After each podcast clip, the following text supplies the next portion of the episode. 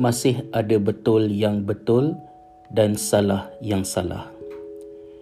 Kita kenalah berlapang dada. Tidak semua orang fikir macam kita. Janganlah rigid sangat, kata seorang lelaki. Apabila dia cakap macam itu, tidak semestinya dia bermaksud tidak baik. Mungkin dia salah, tapi niat dia baik, ulas seorang perempuan. Tuhan ciptakan manusia berbeza-beza. Takkanlah semua kena sama. Relaxlah bro. Tegas seorang yang lain pula. Kata-kata seperti ini sering kita dengar. Malah sering juga diajukan kepada kita sendiri.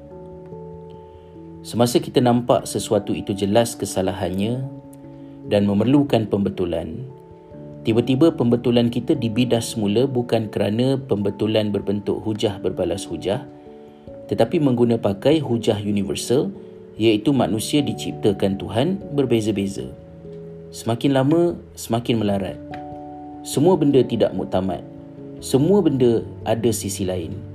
Mungkin ada kebenarannya, tetapi kesan besarnya adalah seperti langsung tiada apa yang muktamad dalam kehidupan ini hingga tidak tahu apa yang hendak dipegang sebagai pegangan dalam hidup ini. Hidup tanpa panduan Semuanya betul belaka. Relatif. Subjektif. Hujahnya seperti ada. Mungkin sahaja pantas disandarkan kepada ayat utama pada membicarakan perbezaan, keunikan dan keistimewaan manusia. Firman Allah, Wahai umat manusia, sesungguhnya kami telah menciptakan kamu daripada lelaki dan perempuan. Dan kami telah menjadikan kamu berbagai-bagai bangsa dan bersuku puak supaya kamu berkenal-kenalan dan beramah mesra antara satu dengan yang lain. Sesungguhnya semulia-mulia kamu di sisi Allah ialah orang yang lebih takwanya antara kamu. Sesungguhnya Allah Maha mengetahui lagi Maha mendalam pengetahuannya akan keadaan dan amalan kamu. Surah Al-Hujurat surah ke-49 ayat 13. Tetapi kita kena ingat memang benar Allah menciptakan manusia itu berbeza-beza. Tujuannya juga sangat jelas.